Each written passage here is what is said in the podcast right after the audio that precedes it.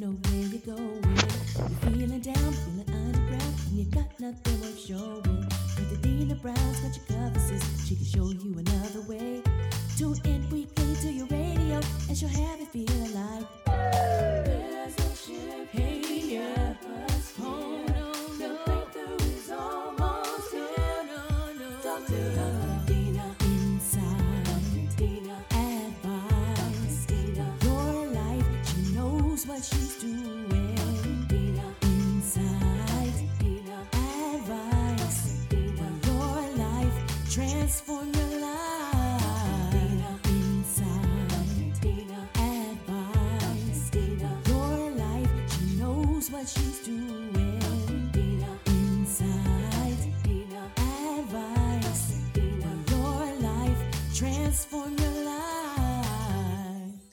Welcome, welcome, welcome to Walking Through Glass, the podcast with your host, Dr. Dina C. Brown.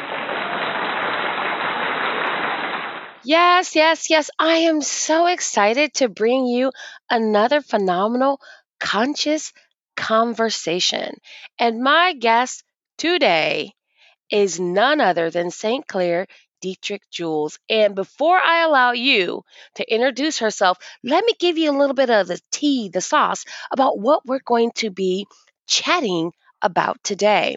You see, St. Clair, she found me on Walking Through Glass, the podcast, getting her daily dose of vitamin Dr. D, a little bit of medicine for your mindset.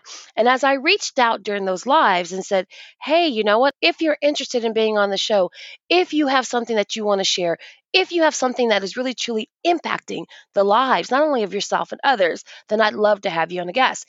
And she overcame her fears and decided to really step and walk into her dreams and her calling. And here we are today. So I'm so super uber excited to bring you and allow her to introduce herself to you, my very special guest today, Miss St. Clair Dietrich Jules. Thank you. I'm happy to be here. She's going to tell us a little bit more about herself, right? Yeah, yeah, yeah, yeah. so, um, so yeah, like Dr. Dina said, my name is St. Clair Dietrich Jules. Uh, originally from Washington D.C., born and raised. Um, my dad is first generation immigrant from the Caribbean, a little island called St. Bart's. Um, I am an activist, documentary filmmaker, and photographer. I like using art to do social justice work. Um, so some topics that I'm really interested in are immigration, and now with with this project that I'm working on now, um, celebrating and uplifting Black women and girls. Um, I identify as an unapologetically Black woman um, super proud of my African heritage. And um, I'm a recent college graduate, graduated from Brown in December 2017.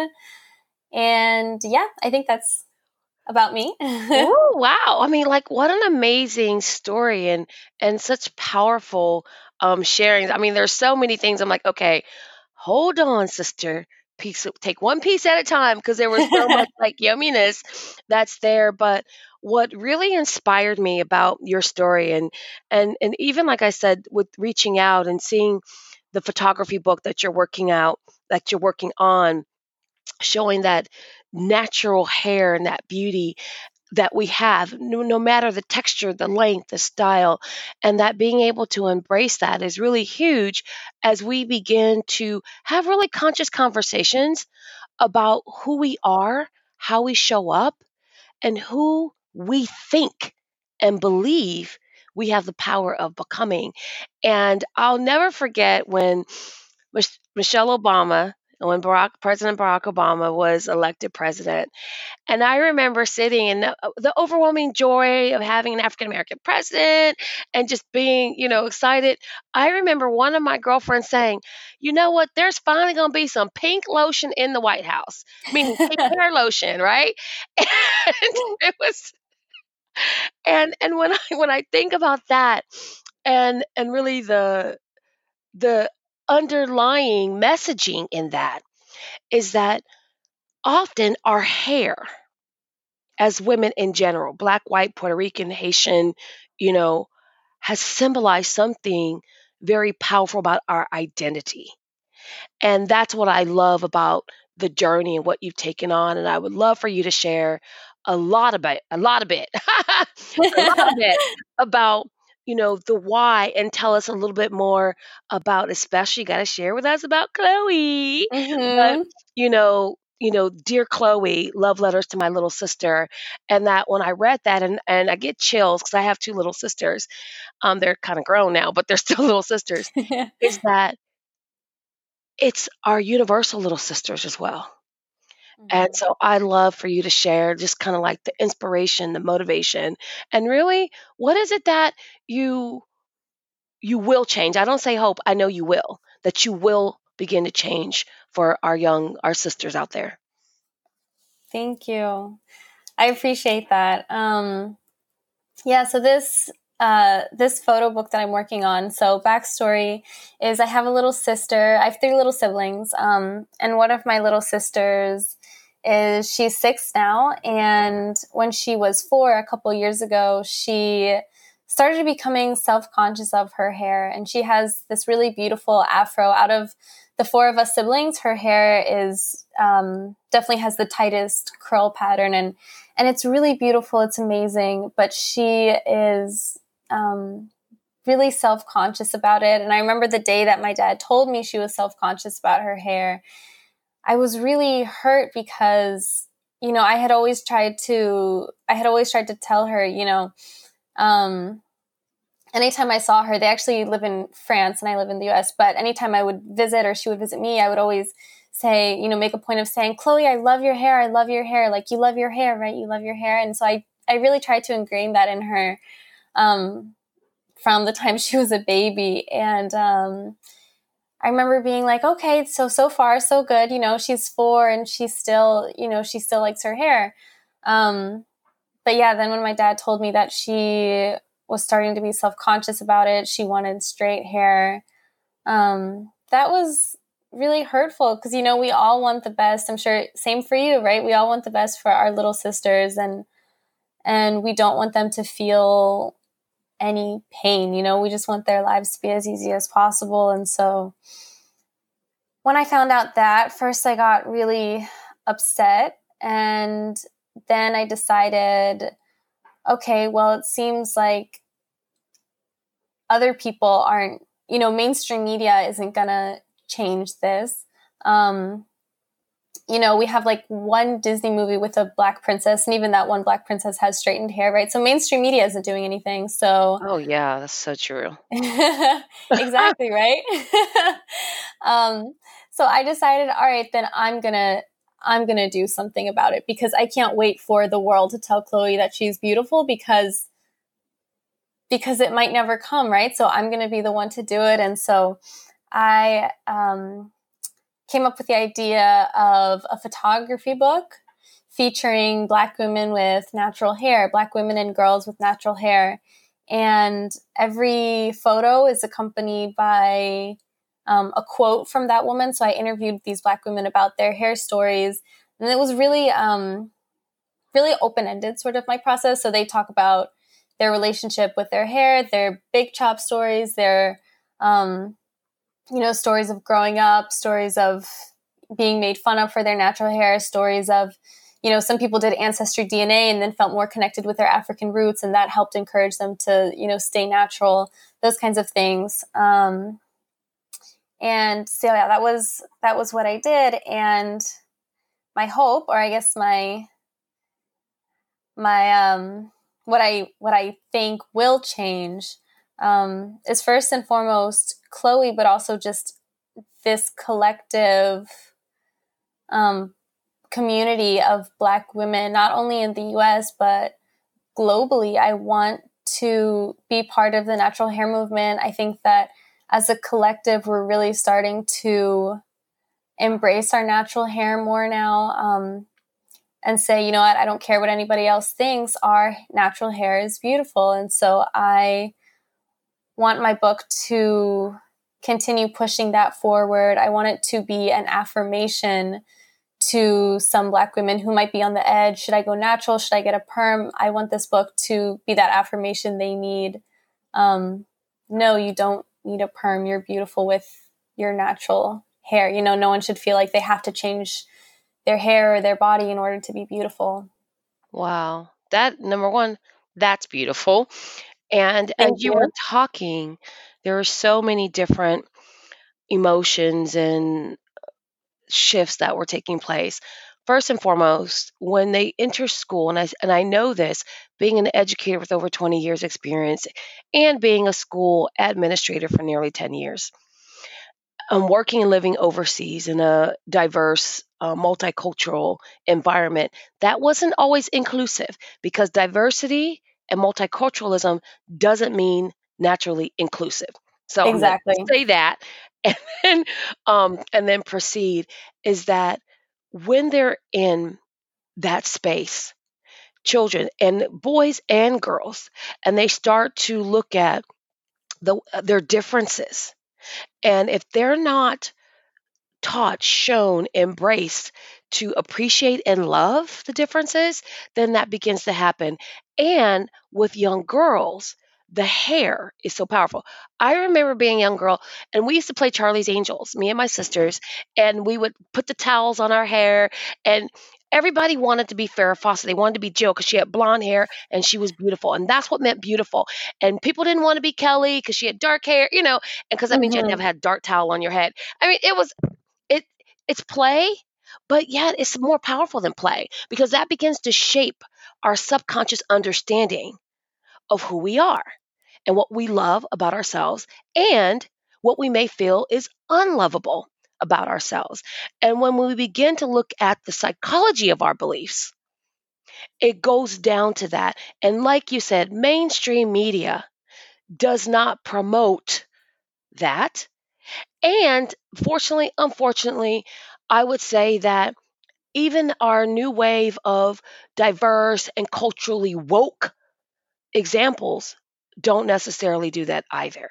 Because buying bundles i mean that's kind of the the new norm. And i'm saying yes own the narrative be a part of the the buyer's journey. I'm okay with that. I'm not saying that that's what we shouldn't do but how we define beauty, how we show up in pictures, what's happening in our videos, what we're saying about our hair, how we're caring for our hair, how we're treating others that do not have hair like ours.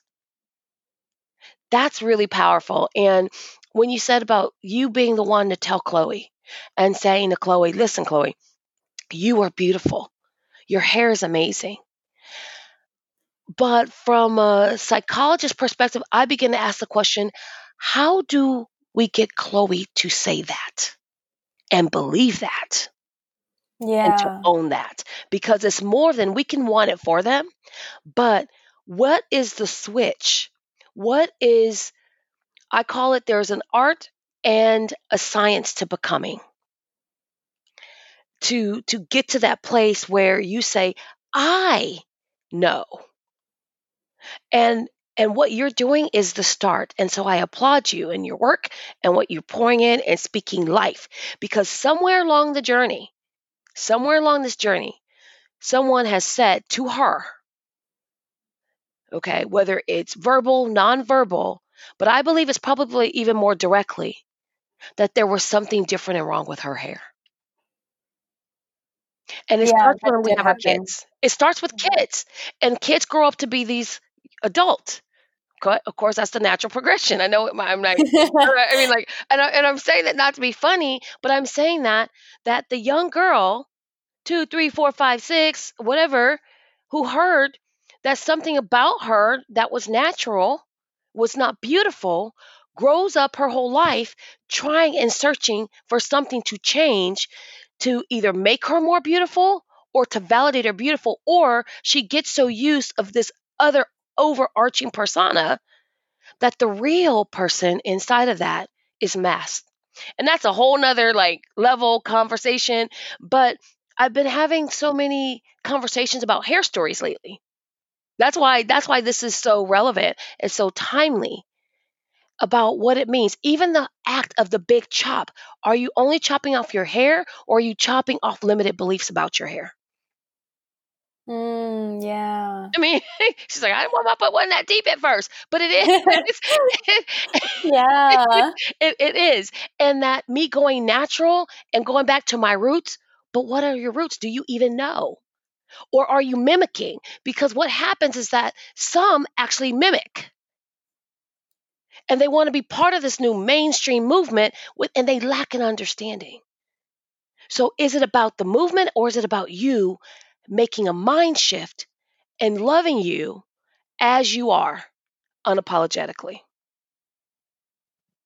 Yeah, that's a really that's such an interesting topic. Yeah, you just said so many interesting things. I mean, like unlearning. You know, one of the women in my book, she's um, she's Dominican, Afro Dominican, and she was she was just talking about how difficult it's been for her, um, and how I guess how difficult it is for all of us to unlearn hundreds of years of colonialism that's yes. that's like woven into us at this point you know? And so how do we how do we really unlearn all of that? How do we come to an understanding of who we really are of who our ancestors were pre-colonialism you know? How do we rediscover that history you know how do we it's, it takes intentionality. Yeah. All the questions you're asking are great questions. And those listeners out there, write these down because that is why I founded the Lead Her Shift movement to shift the way we think about ourselves, especially as women, and how we lead, learn, experience, apply, and develop. Because we do have to unlearn. So there's three things that you must have to really begin to own and walk in your truth. You need to have clarity, about who you are. I mean, like real sense of clarity about that. You need to have a sense of consciousness, awareness about where you are on your journey. Because you, where you are might be, I'm not there yet, and that's okay. and yeah. you need to have consistency with pursuing this walk and this truth. And I call that my C3 blueprint. And the C3 stands for actually nine C's but broken down into three different foundational pieces that really kind of help you. So that's the what. And the how is what I call the shift factor. And shift is an acronym. So, how do you begin to do that? And the very first, the S, is to do, you got to get, you got to do a self check, self discovery. And you have to spend the time. And you cannot put, it's going to take me only one month. Well, it might take you five. But the fact that Mm-hmm. you make micro steps, and even if you have a micro win to get to the next step, then you're progressing. And the H is about be, really humbling yourself and realizing that you don't have all the answers. So, how are you going to figure that out? Where are you going to connect? What kind of inner circle? What kind of team? Or what kind of help will you get? Whether you hire a coach, whether you go see a therapist, whether you invest in a program, what are you going to do to help you? Because you need to know number one, the self discovery piece. Where am I at? What's going on? How what what do I need to kind of get to help me get these answers so that I can be intentional, which is the I. How am I going to intentionally attack whatever it is? And I say attack because when we're talking about negative beliefs and limiting behaviors, you have to literally go on the attack to unlearn. And when you get really intentional, it allows you to focus on the one thing. What's the one thing you need to get to the next one thing, to get to the next one thing that's going to bring me to the next one thing? Because there's always going to be a next one thing. But once you kind of get that with that focus, it allows you to do the T, take action with tenacity. Is say, okay, I have this one thing, I'm going to work on it until I get to, and now I got the next one. And so the shift factor is cyclical. You start all over for each new level. I know who you and what you are. And I believe once we kind of get to that sense of consciousness, that we operate in the subconscious 95% of the time, that's the start. So we have to go back and unlearn. But first, you have to make the unconscious conscious. Mm-hmm. What are you trying to unlearn? And where did it start? Where's your earliest memory thereof? So, okay, some people go, I remember when I was in the womb. Okay, that's some deep transcendental meditation you remember in the womb. I don't go that far. I, I'm not there yet. I'm not even sure I want to remember my womb. But here's what's so important about the womb. And I tell people, I'm I love this is like my ish. Neuroscience, neurolinguistic programming, and understanding the psyche of, of how our brain works because it's science to this. It's not just spirit, it's science and I call applied Christianity because I'm a woman of faith and and it's when we begin to apply that. So here's the thing. Do you realize that a woman, and that's why I oh I love women. I love, love, love women and how we're framed. A woman has all of her eggs at birth. Yeah, that's incredible. I've Okay. heard that. So when we talk about how far back we have to go to unlearn and we're always searching.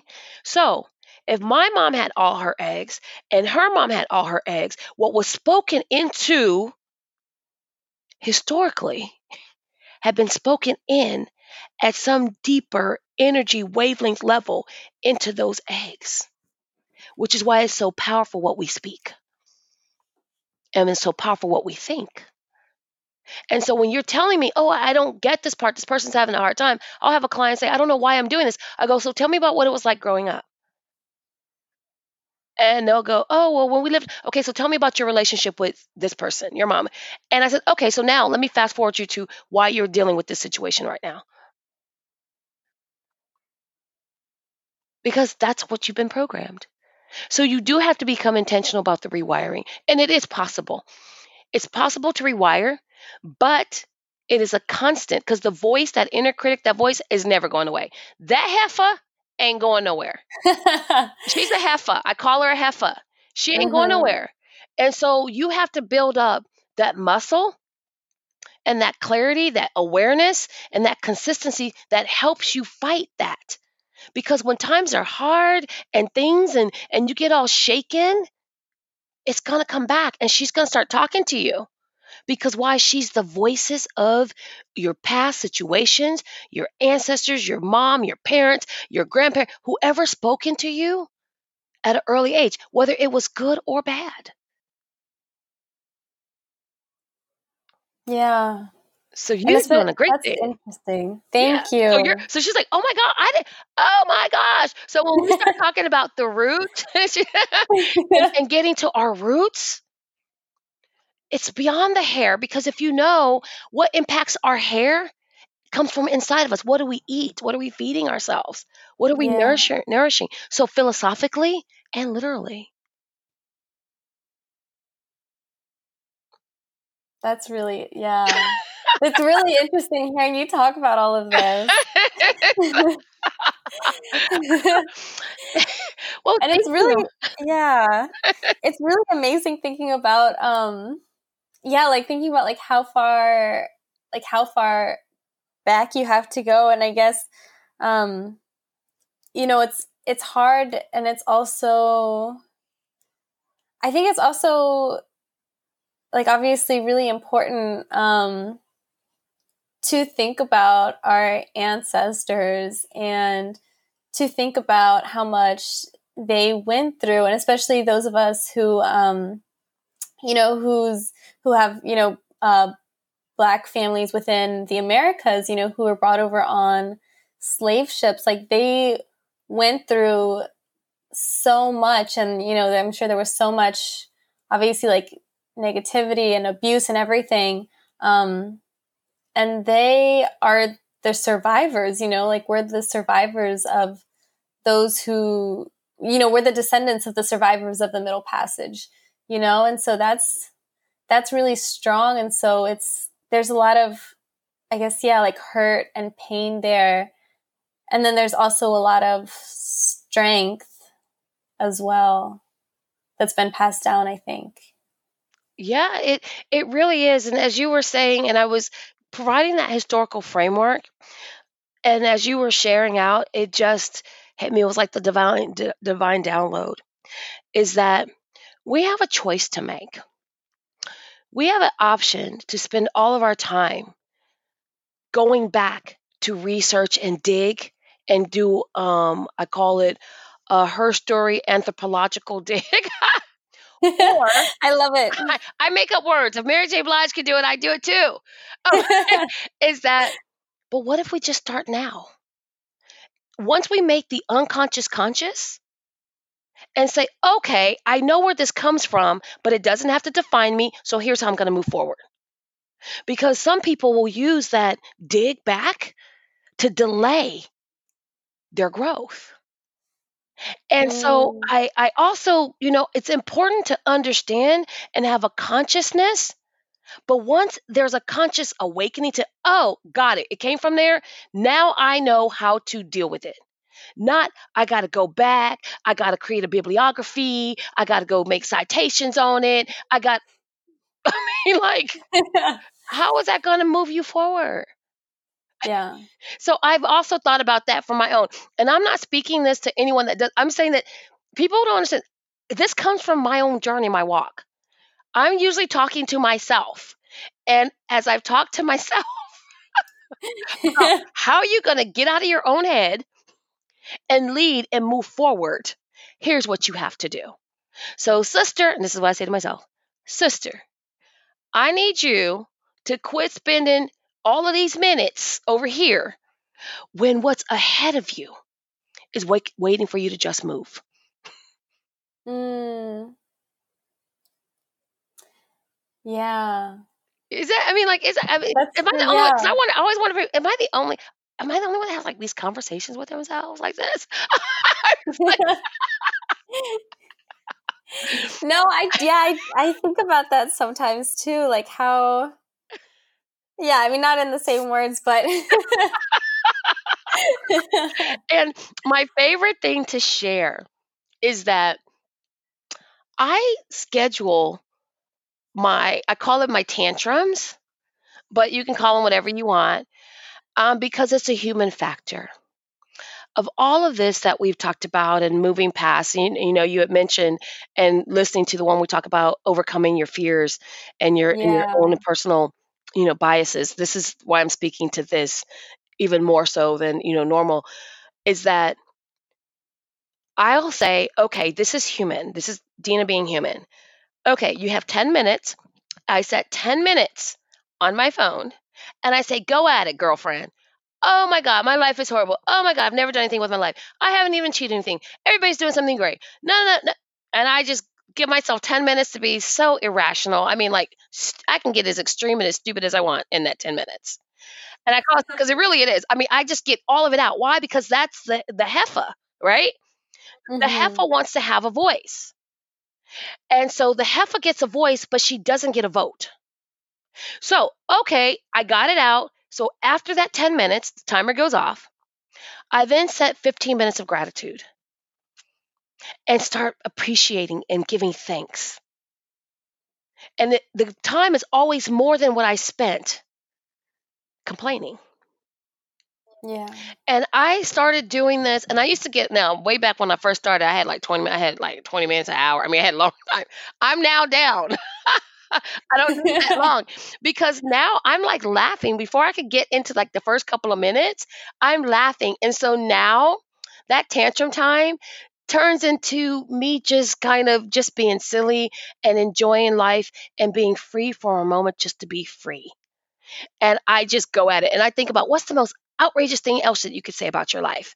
And me speaking it out loud and voicing it out loud brings to my conscious how absolutely absurd it is. Mm. Yeah. You know, Yeah, that's yeah. have you done anything like that before? Is that I mean,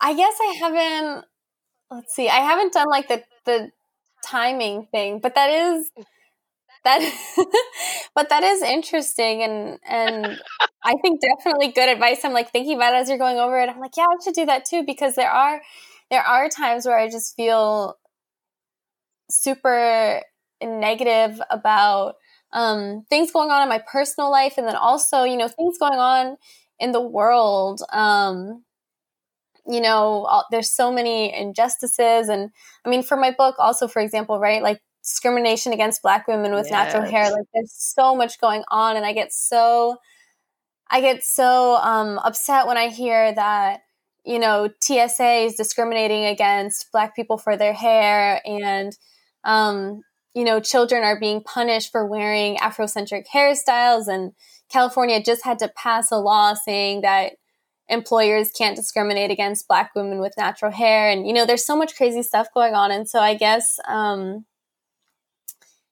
i guess i do when i whenever i sort of like get into those spirals of like everything is terrible i do try to go into gratitude. My therapist is always telling me gratitude gratitude gratitude.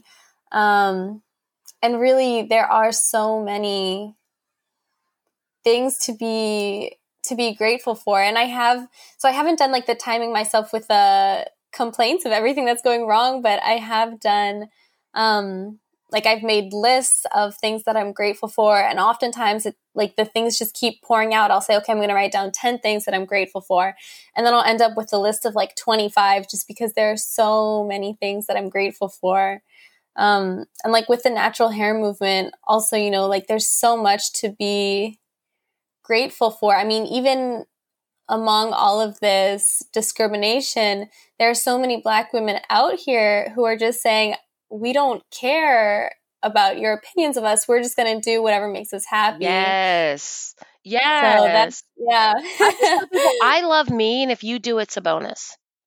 And yeah. So, that's a good motto. I mean, I love me. I love me so much I can support you. I love you so much that I, I love me so much that I can love you because now I'm not looking to borrow somebody else's joy and love and their flavor. See, when we talk about the psychology, and I, I, I now again, I probably made this up. I've been looking for it. Our psycho, like our psychological DNA is what I call it. Is that Mm. when we um, when we are out there interacting, and even even when we have sister groups and and all of that kind of stuff, right? There's always that one in the group. and you got to pray before y'all get together because you got to pray and make sure you don't snatch her up at some point because she has to be the one. I mean, it's so much. It has to be so much about her that even when you get together and everybody's having like a basic good time, the tension's always drawn, and they seem to do this. But if you really begin to study it, it's a hunger. It's almost like a leech. It's a hunger, and that they want to steal some of everybody else's because they're feeling empty. And that Mhm. means they don't have a love for themselves. They act like they do. I'm the baddest bee. I'm the one on top. Really? If you got to say that, are you really that? yeah. If you got to scream it so everybody hears you, who are you trying to convince? So why don't you go spend some quiet time and yell at yourself? That's how I see it. I mean, I I do practical coaching and practical therapy. Like my clients are Mhm. like, um, you said that? Yeah, I did. I don't have time to play with you. You have zero more minutes to get your life together. Zero. Mhm. And so every minute counts. And I don't have time to waste it with some other stuff and fluffing your head up. That's the problem. It's been fluffed too much. Yeah. Okay? How about how about we do some reality pinpricks? I don't want to deflate you, but I want to do some pinpricks. You know, like that little something you go.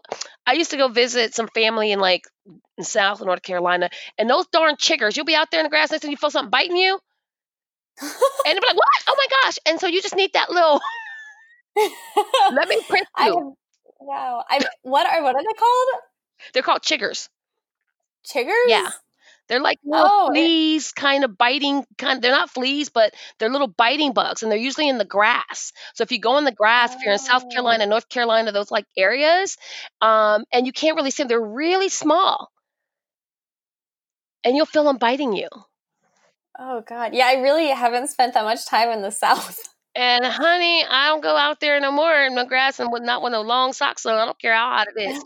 But it's it's but but it was that awareness though, right? So what I what I find is that as women and and in all seriousness aside, I mean all joking aside, is that we spend so much time beating up ourselves and then asking other people to love the beat up version of ourselves. But then I'm going to ask you if you went into the grocery store, are you going to purchase the can that's dented or the one that has zero dents on it?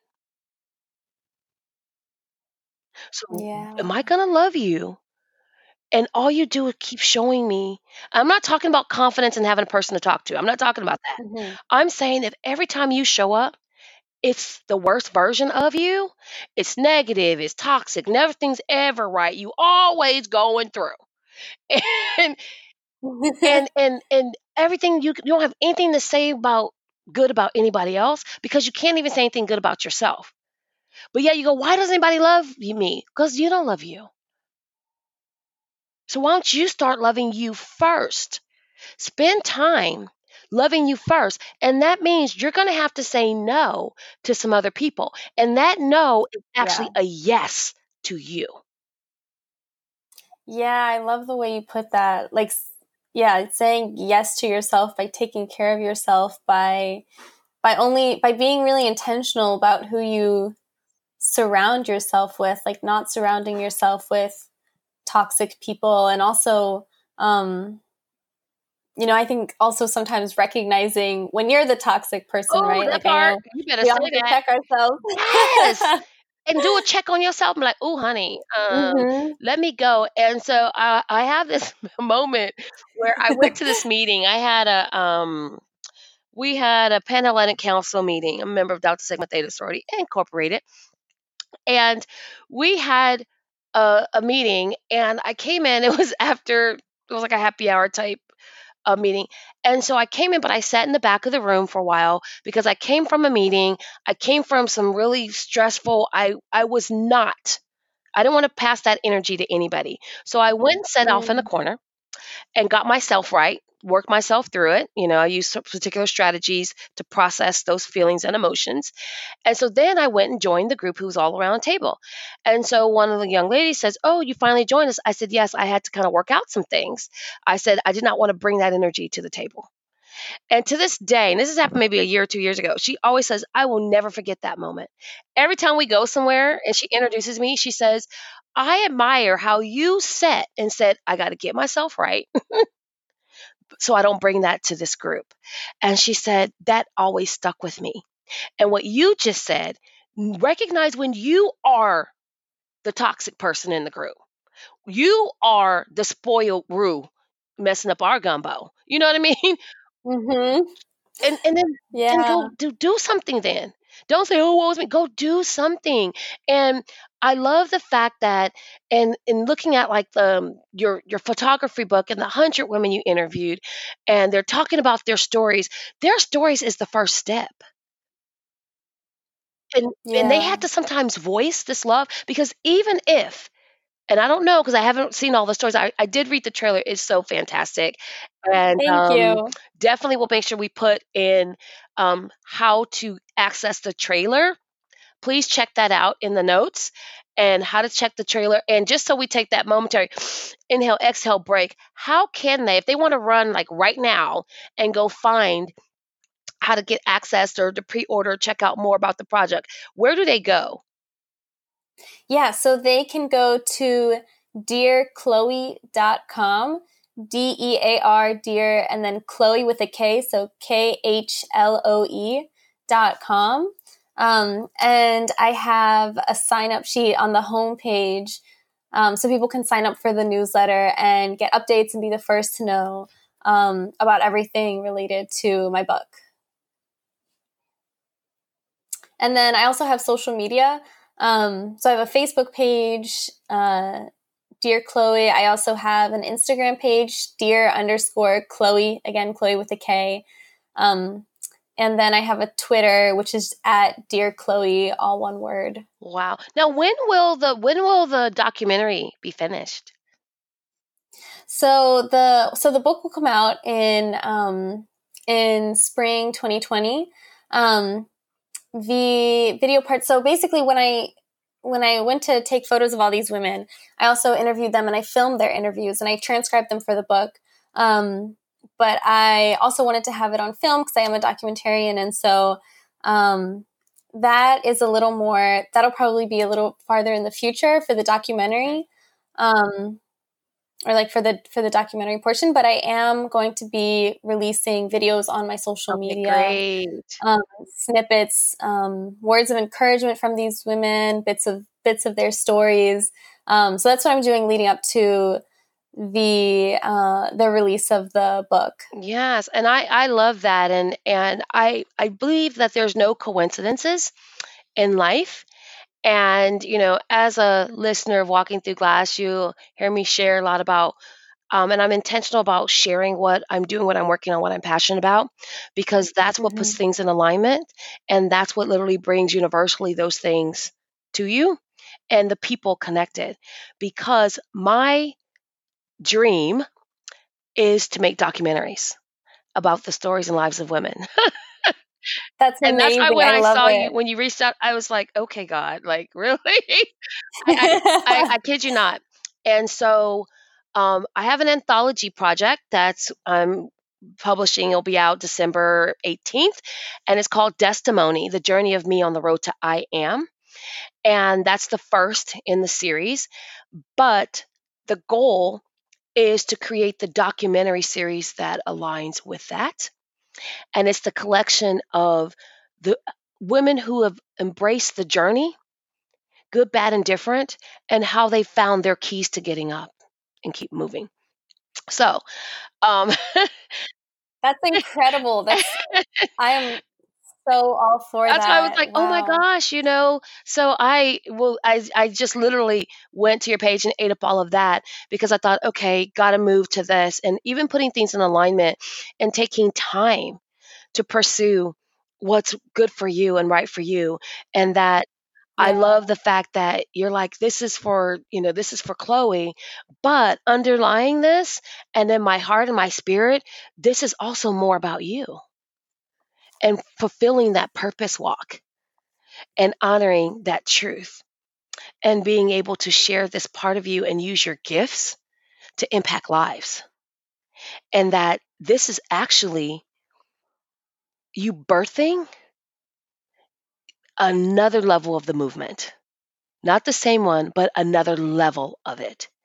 And I'm really excited about seeing how it unfolds. And I'm totally going to be here for the journey and sharing. And as we move and, and roll along through that, please know at any time, definitely open invitation to come back and we'll check in to see what's going Thank on. We'll have to do our checkups and say, okay, let's what's going on and yeah. where we where we're at. And and at the screenplay, I want to interview people on the red carpet. um, and and do that. But it's it's definitely women like you. You're not only an inspiration and motivation for Khloe, but for women in general around the globe. And I will say that even for me to be that catalyst to move in my next. Thank you so much. That's that's an amazing compliment. And I mean I I want to share that with all of the with all of the women in my book who I mean without whom none of this would have been would have been possible and so it's yeah, I'm just so grateful that there were so many women who were willing to be part of this project who, you know, some of the women, a lot of the women I reached out to, I didn't even know Oh, personally. fantastic. That was going to ask you. That was my next Um, question. Is like, okay, so how did you get them on board? yeah, so I um so well I started out with like the women I I know personally from high school, college, like around DC. Reached out to those cuz you know, it's um I guess the people most likely to say yes, the people I'm most comfortable around. Um and then I didn't originally have the goal of 100 women, but as I kept taking photos and taking photos, sometimes I would think, okay, I'm done. And then I would see, you know, more women with natural hair. And I was like, oh my gosh, that woman has to be in my book. So I would say, okay, a couple more, a couple more. And eventually it got to the point where I was like, all right, I'm, I'm going to make it to 100 because there are just so many beautiful black women out there. I, it's so hard for me to stop taking photos. Um, so reached out to people I knew. I found a lot of people on Instagram, like through the natural, like natural hair hashtag, Oh, like hashtag fantastic. natural hair.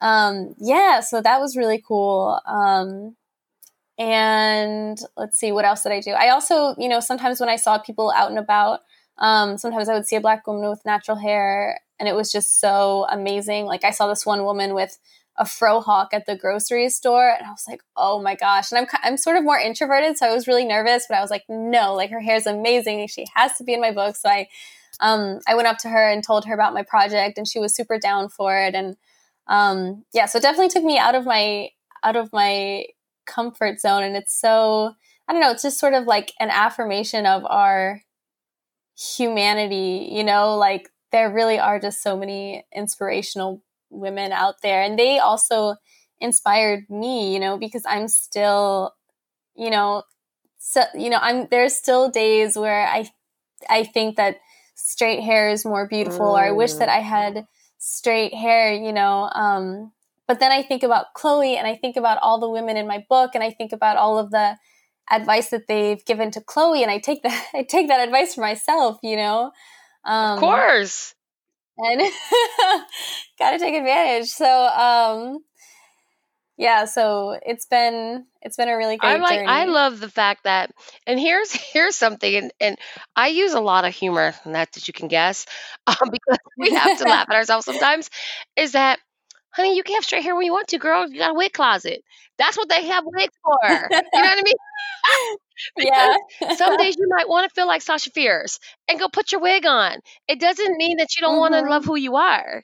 And so I think that we somehow realize that we're not stuck. Only in our minds. Yeah. You know what I mean? So if you want to mm-hmm. have straight hair because you think straight hair makes you feel beautiful today, then wear straight hair. But because you have straight hair, that doesn't make you internally beautiful. But you can wear straight hair and be beautiful. And I think that there's that mind. I'm all about the mind thing. Everything I'll talk to you about is how your brain works. So, what are we saying to our brain? What consciously are we really agreeing to and making agreements with ourselves? Is that I'm beautiful. And today, me and I'm gonna call her Avalon because if I had a long wig, I would call her Avalon. Me and Avalon are going today, and yes, we we're doing it today, and we look really good. But Avalon doesn't define me. Mm-hmm. She just mm-hmm. accentuates me for today because today I feel like this.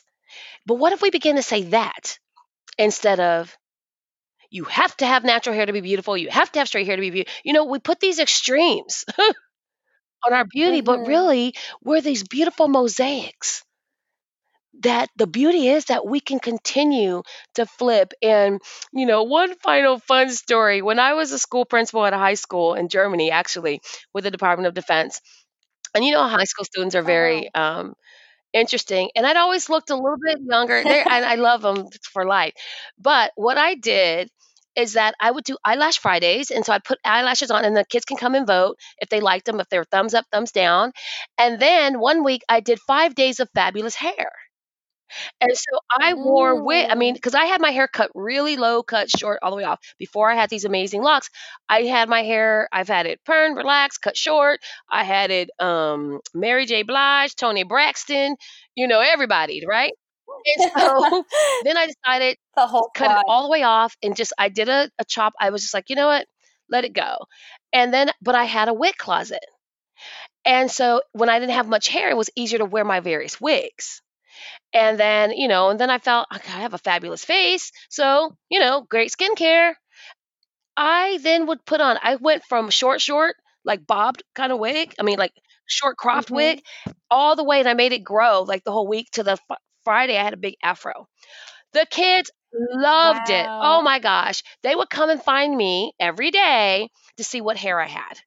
And we made it fun. you know what I mean? Like, yeah. I can, I, so why don't we get over ourselves for five minutes and oh, realize that our hair, our skin complexion, our eye color doesn't make us who we think we are. That's the defining factor.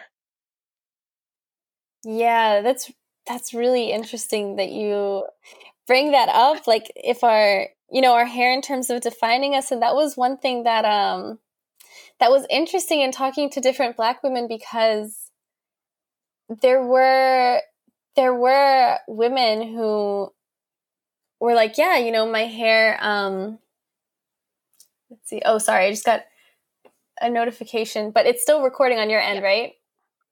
Okay, perfect. Sorry about that.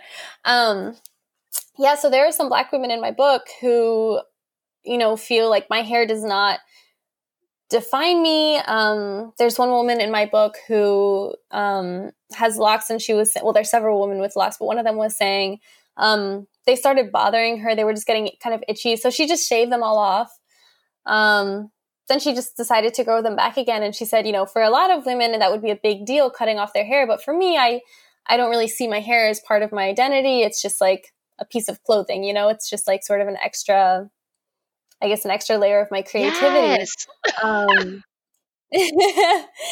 and then there were and then there were some women who um, it was interesting because then there were some women who felt a lot more attached to their hair like their hair was a part of their identity like it was a part of their blackness. Mm-hmm. And so that was interesting to me and thinking about how i don't know how those ideas can maybe coexist and how hair can just mean different things for It different goes people back to your but psychological DNA.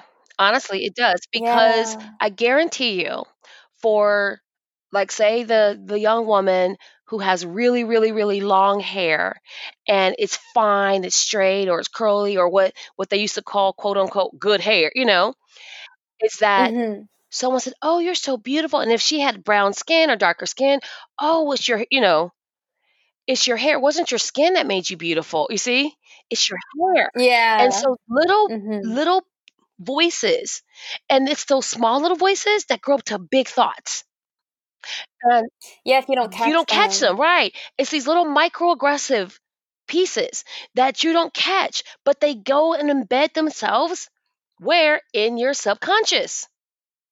So you don't even know why. People go i don't even know why. Well that's why. You were you were not even aware that it was happening. So that's why you have to kind of go back and say oh did everyone anyone ever say that? And the same and vice versa you will have a person with coarse hair right and people call them names, whatever else. And so they don't want to have this coarse hair because it meant that I'm ugly and people are going to call me names.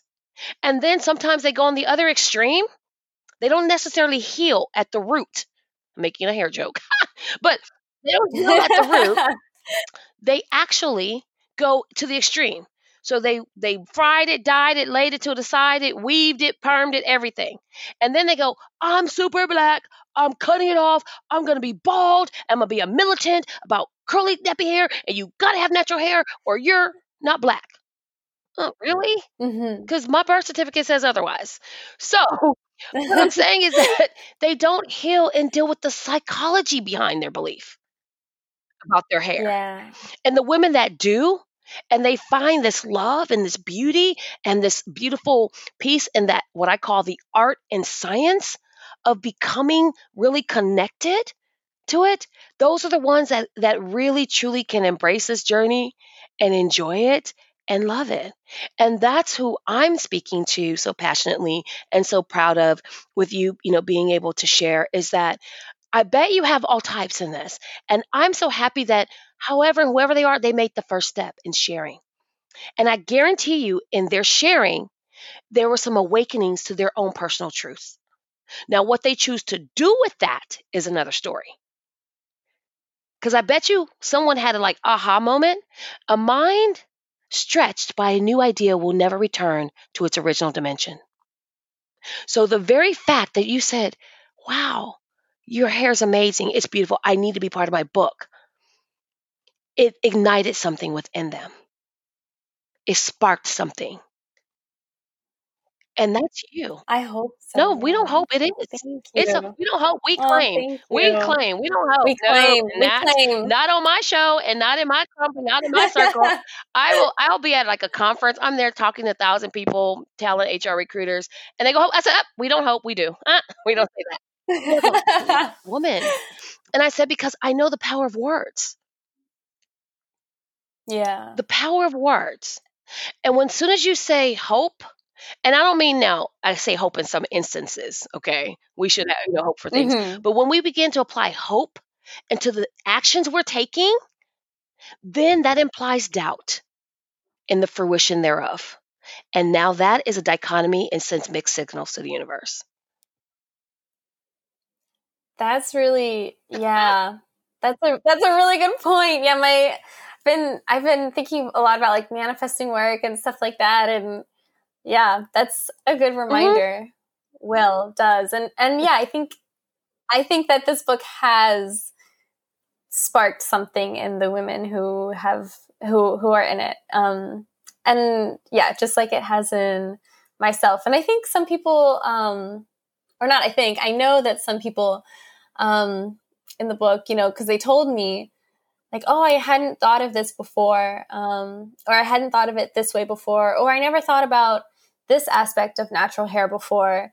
Um, and it was cool because as I interviewed more and more women, I sort of, yeah, obviously learned more and more different perspectives and different stories. And so then when I was talking to the next person, I would have already this whole repertoire of, of other stories and perspectives. And so I could say, well, one person said this, like, what do you think about this?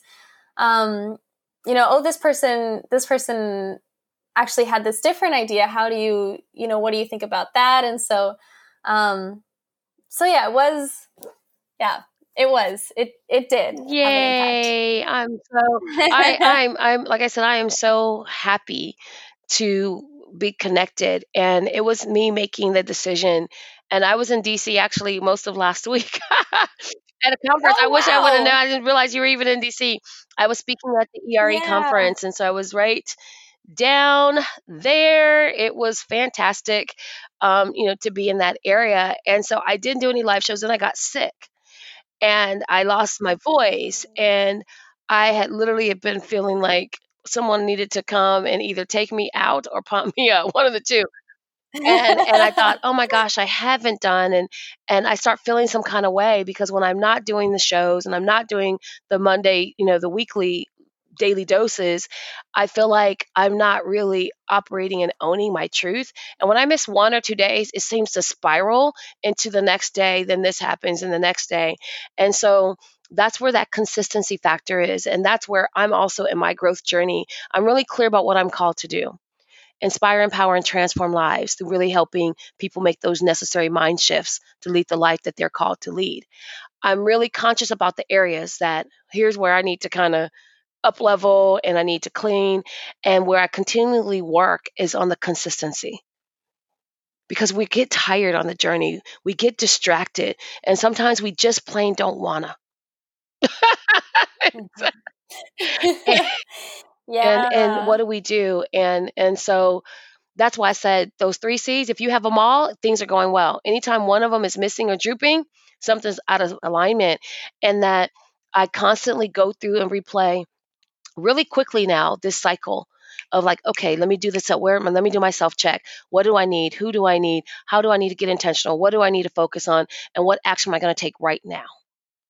And once I start doing that over and over again, it really began to allow me to, like I said, make those shifts. And today I was so happy and I am thoroughly overjoyed um, to be connected, even to know more about you and more about your work and and find out, like I said, I I'm fascinated with all things documentary and documentarians because I keep saying that that mm-hmm. was who I was called to be.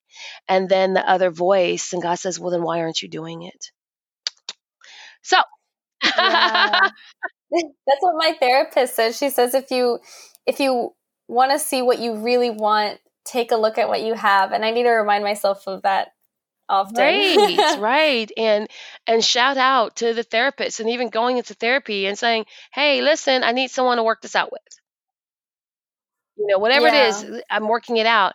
And and so that's really powerful. And I believe that your book will be magnificent hair therapy for millions of women around the globe. And I am so there for it. And I can't wait, you know, to to see the next phase and even thank you for allowing me to have you on the show to be a part of this experience. Of course. Yeah, it's it's really great talking to you about all of this and hearing yeah, hearing so many new perspectives. That's what's that's what I love about documentary um, and journalism is that you just get to hear yeah just so many really interesting perspectives like every person you talk to you know you, you can talk to a hundred black women about the same topic natural hair and every person is going to bring something new to the table. So it's so, yeah, I'm really grateful that you shared um, everything that you did. I'm me. glad too. I mean, I was like, wow, this was like this really, and every show I do is a little bit different because they're conscious conversations. because to me, that's where people Yeah. buy in that authenticity piece is there. So I really appreciate you. And before we go and like wrap up, I definitely want to provide another opportunity. Please tell people how to connect with you, where to connect with you, and um, give them, you know, give them a little teaser about what they can expect next from you. Yeah. So, um, uh, again, so my website is dearkhloe.com. So dear and then Khloe with an H, so K H L O E dot com. You can sign up for the newsletter there to hear everything related to my book. Um, coming up next, I'm looking into doing some merchandise leading up to the release of the book. Um, so be on the lookout for that. I'm planning on doing definitely sweatshirts as well as some other things, posters. Um, and I'm planning planning on collaborating with. Um, I'm in touch with some Black female artists who, um, yeah, are going to be helping me with like the art portion of the merchandise. Um, also, I am, yeah, obviously going to send updates about the book, um, official release date in spring 2020. And I also have social media pages. So Instagram is dear underscore Khloe, Khloe with an H. Um, and there I'm posting um, pictures that I've taken of Black women, and also people can send in uh, pictures of themselves with their natural hair and a couple sentences about why they love their natural hair, and I'll share that on my social media also. Um, Oh, I'm gonna have to go do mine. Oh my god. yes, definitely, please do. I'm gonna have to do that.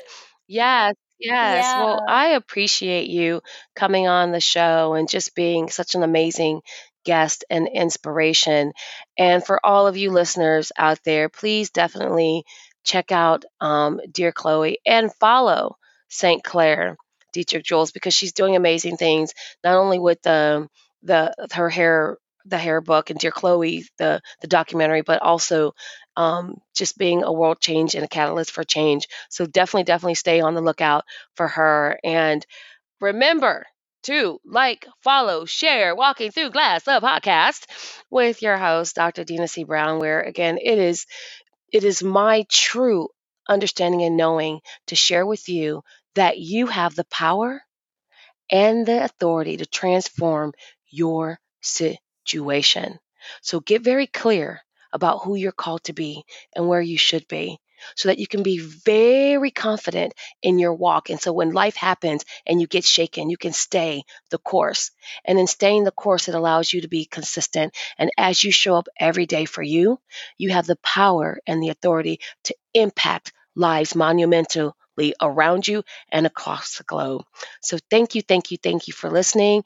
And remember, Walking Through Glass, the podcast, is available on iTunes, Google Music Play, Spotify, Stitcher, and soon to be iHeartRadio. And thank you again for tuning in to this conscious conversation with Miss St. Clair Dietrich Jules. This has been Dr. Dina C. Brown, your host of Walking Through Glass, the podcast. Bye bye.